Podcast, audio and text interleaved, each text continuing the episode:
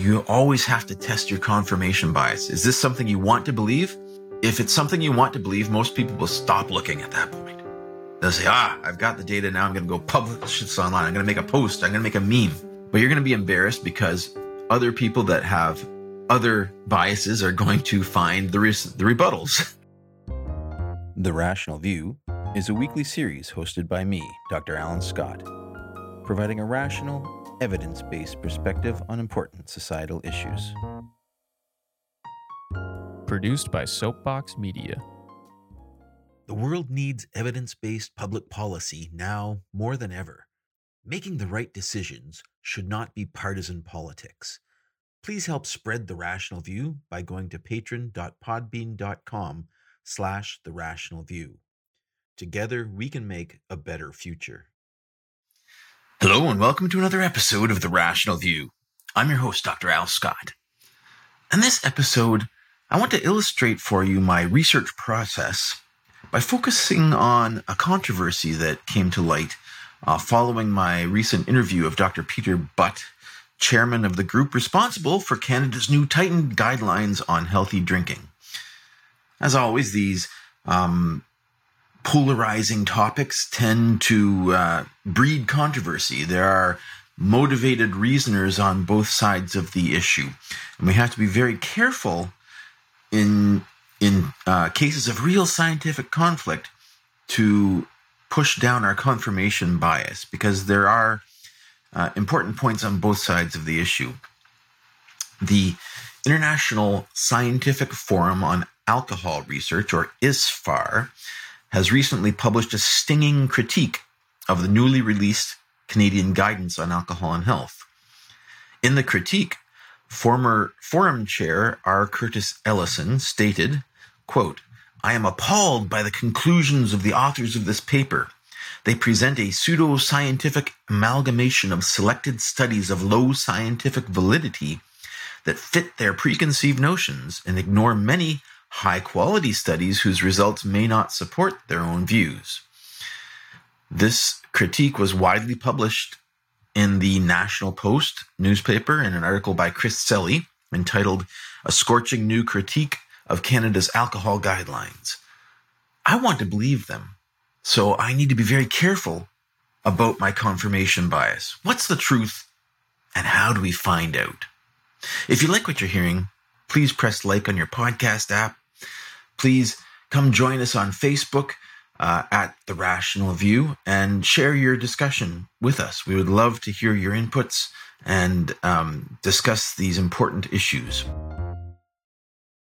So, digging into this particular issue, I asked ISFAR for a representative to come chat with me to discuss their criticisms, but nobody uh, had the time to come on the show. Uh, I asked Dr. Butt for his feedback on this criticism, and I said, in your interview, you claim to be using a net health lens. And that was the words he used. But my understanding is that your risk guidelines are based on risk versus dose for a set of known alcohol linked health impacts. In effect, they're only looking at things that they know alcohol makes bad, but they weren't looking at the net health benefits uh, that are supposedly associated with heart health. So um, I think there's many studies that show something like a 30 to 50 percent decrease in uh, mortality from from heart uh, problems uh, amongst moderate drinkers. So Dr. Butt's response was that is correct. Using all cause mortality includes confounding data. We examined the dose relationship with only those conditions that are causally associated with alcohol corrected for known confounding factors such as BMI, body mass index, smoking, cancer, genetics, etc. This gives a clearer view on the impact on health for all of these conditions. The ISFAR group is an alcohol funded organization that quotes each other in their biased articles. They have been discredited academically. Now, these are some uh, strong uh, statements ISFAR members have been criticized publicly as having conflict of interest due to funding from the alcohol industry. Now, the organization itself, I don't believe, is funded uh, from the alcohol industry. It's a group of volunteers, but many of the members have published papers showing that moderate alcohol consumption improves life expectancy. And they had received study funding from the alcohol industry, perhaps as a result of their positive spin papers, perhaps uh, motivated their positive spin papers. But this has been uh, widely discussed online the um, potential conflicts of interest. And this is something that you have to look at because confirmation bias is such a strong thing.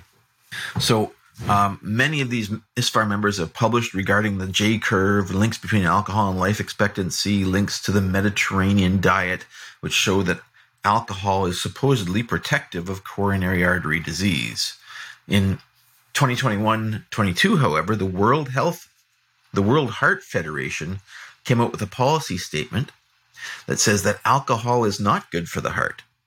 Now, ISFAR claims that the committee refer to, uh, Dr. Dr. Butt's committee refers to contentious papers that consistently use now widely debunked arguments around the sick quitter hypothesis. What is the sick quitter hypothesis and how does it uh, bias the so called J curve of dose versus response? In other words, so that moderate drinkers seem to have longer life expectancies.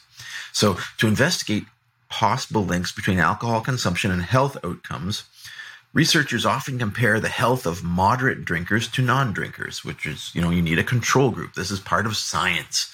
And the complaint is that non drinkers includes people who have given up drinking due to health problems. And this biases the result of moderate drinkers' health to non drinkers because the non drinkers include sick quitters. So, this may seem logical. There are characteristics of the population of people that don't drink that actually skew comparisons. There could also be socioeconomic drivers linked to moderate drinking that also might influence long term health. You know, if you're more well off, you may be more likely to drink a moderate amount over time, and you may uh, you're also linked to better health outcomes in that case. So often, these people that give up drinking do so, especially when they get older, due to health conditions such as, um, you know, stroke or uh, heart disease or, or whatever. Similarly, the demographic of people who have never had a sip of alcohol sometimes have underlying health conditions that prohibit them from drinking. So, how do we get to the bottom of this statistically? So, in a recent study, researchers found that a variety of health conditions appeared to prompt older adults to quit drinking. Uh, and these are heart disease, diabetes, stroke, memory loss, depression. Uh, so, how do we get the numbers though? So, what I want to do is show you how I went through the data since I couldn't get someone from ISFAR to come and talk to us. Um, how do we go through the data? So let's go. What I do is go back to the primary papers that are being referenced in the news story. So you start with a news story and you look at the paper, and then you go online and search for the paper. So the first paper that I want to talk about was a 2016 paper uh, published by, um, written by Stockwell et al. So et al. means a bunch of other authors. And the title was Do Moderate Drinkers Have Reduced Mortality Risk? A Systematic Review and Meta Analysis of Alcohol Consumption and All Cause Mortality. Now, systematic reviews and meta analyses are where people scan the literature for several studies to try and improve the statistical significance. And what they'll do is they'll set a bunch of rules um, to make sure that the studies that they're including have similar uh, quality and similar um, things that are being studied so that they can incorporate them and improve the statistical significance over single studies. And this is why we don't use single studies as the basis of any conclusions in science, because single studies typically need to be supported by the weight of evidence. And as more studies um, are gathered, more data is gathered, the the results become more statistically significant, and especially with you know small s- small impacts like you know uh, moderate drinking and and mortality, it's very difficult to tease out a statistically significant effect. Uh, due to all of the confounding factors and all the other associations that might be confounding your data. So I'm going to go right straight to this paper. So I looked I searched online for this paper and I got the abstract. So when you're looking through scientific papers, you get most of your information from the abstract. You read the abstract to tell, is this applicable to what you're studying? And if it is, then you can read the conclusion to see what's the result. And if you need to, you can go and read all of the methodology and the discussion in the paper. But typically, you only do that for a small fraction of papers, or you'll get bogged down and lost. And one of the hard parts in understanding scientific papers is understanding the terminology, because there's all sorts of terminology that you learn from statistics and from the particular fields that make it difficult for the for laymen to to get into the papers. So, you know, if you need a a dictionary with you almost sometimes to, to get into some of these fields and understand what they're saying. And a lot of times then they use acronyms to keep people out of the fields, and you don't want that. That's not good. So I'm going to read this one paper by Stockwell et al., the meta analysis. So, abstract. Our objective previous meta analyses of cohort studies. So, cohort is looking at a group of people uh, with some sort of common underlying factor and following their health as they go. Previous meta analyses of cohort studies indicate a J shaped relationship between alcohol consumption and all cause mortality, with reduced risk for low volume drinkers. However, low volume drinkers may appear healthy only because the abstainers with whom they are compared are biased towards ill health. The purpose of this study was to determine whether misclassifying former and occasional drinkers as abstainers and other potentially confounding study characteristics underlie observed positive health outcomes for low volume drinkers in prospective studies of all cause mortality. And it's difficult sometimes to parse these things because they have very long sentences with very big words. Um, but overall, they're going to try and look at the cohort studies and remove the bias. So, their method a systematic review of meta and meta regression analyses of studies investigating alcohol use and mortality risk after controlling for quality related study characteristics was conducted in a population of almost 4 million individuals among whom 367,103 deaths were recorded the results um, they go through results about um, 87 included studies were replicated the classic J-shaped curve with low volume drinkers having reduced mortality risk. And their relative risk they measured was only 86%, whereas I've seen other studies showing 50%. So take that as it were. Occasional drinkers had similar mortality risk, and former drinkers elevated risk. After adjustment for abstainer biases and quality related study characteristics, no significant reduction in mortality was observed for low volume drinkers. So they didn't find any extra deaths or any reduction in death rate for low volume drinkers. Analysis of higher quality bias free studies also failed to find reduced mortality risk for low volume alcohol drinkers. Risk estimates for occasional drinkers were similar to those for low and medium volume drinkers. And the conclusion estimates of mortality risk from alcohol are significantly altered by study design and characteristics. Meta analyses adjusting for these factors find that low volume alcohol consumption has no net mortality benefit compared with lifetime abstention or occasional drinking. These findings have implication for public policy, the formulation of low risk drinking guidelines, and future research on alcohol and health. So, here we have it. Is this the final word? No. Next, what you want to do is, you know, you always have to test your confirmation bias. Is this something you want to believe? if it's something you want to believe, most people will stop looking at that point. They'll say, ah, I've got the data now. I'm going to go publish this online. I'm going to make a post. I'm going to make a meme. But you're going to be embarrassed because other people that have other biases are going to find the, res- the rebuttals. so I searched for rebuttals. And in the article that I looked at, uh, the, the journal showed referenced showed studies that reference this one and you can go through the titles and find responses and here's one ISFAR published the following letter to the editor of the Journal of Studies on Alcohol and Drugs, entitled Comments on Moderate Alcohol Consumption and Mortality. And in this criticism, I went and looked it up online, they claim that Stockwell has been too selective in their data. They've excluded many good studies. They only selected 87 out of 2,575 studies that met their criteria. So the, cl- the claim is that they're cherry picking the data. Their claim is that Stockwell is picking, has designed their criteria to only pick studies that support their conclusion that uh, moderate alcohol doesn't help you.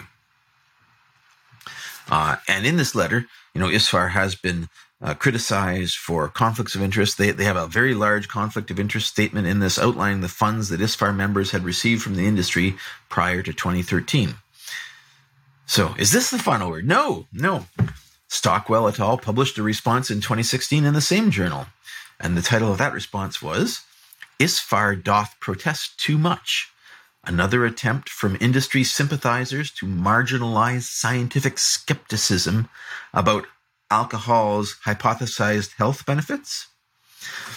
In their response, I looked this one up as well. They defend their selection of studies and point out that careful analysis of the literature shows that the J curve data also points to a long list of implausible or impossible conditions against which alcohol low dose alcohol appears to protect, example, birth defects, cancer, and liver cirrhosis. So they're saying that their sick quitter hypothesis is more likely because the J curve shows that alcohol prevents cancer or, or, moderate alcohol prevents cancer and liver cirrhosis and birth defects.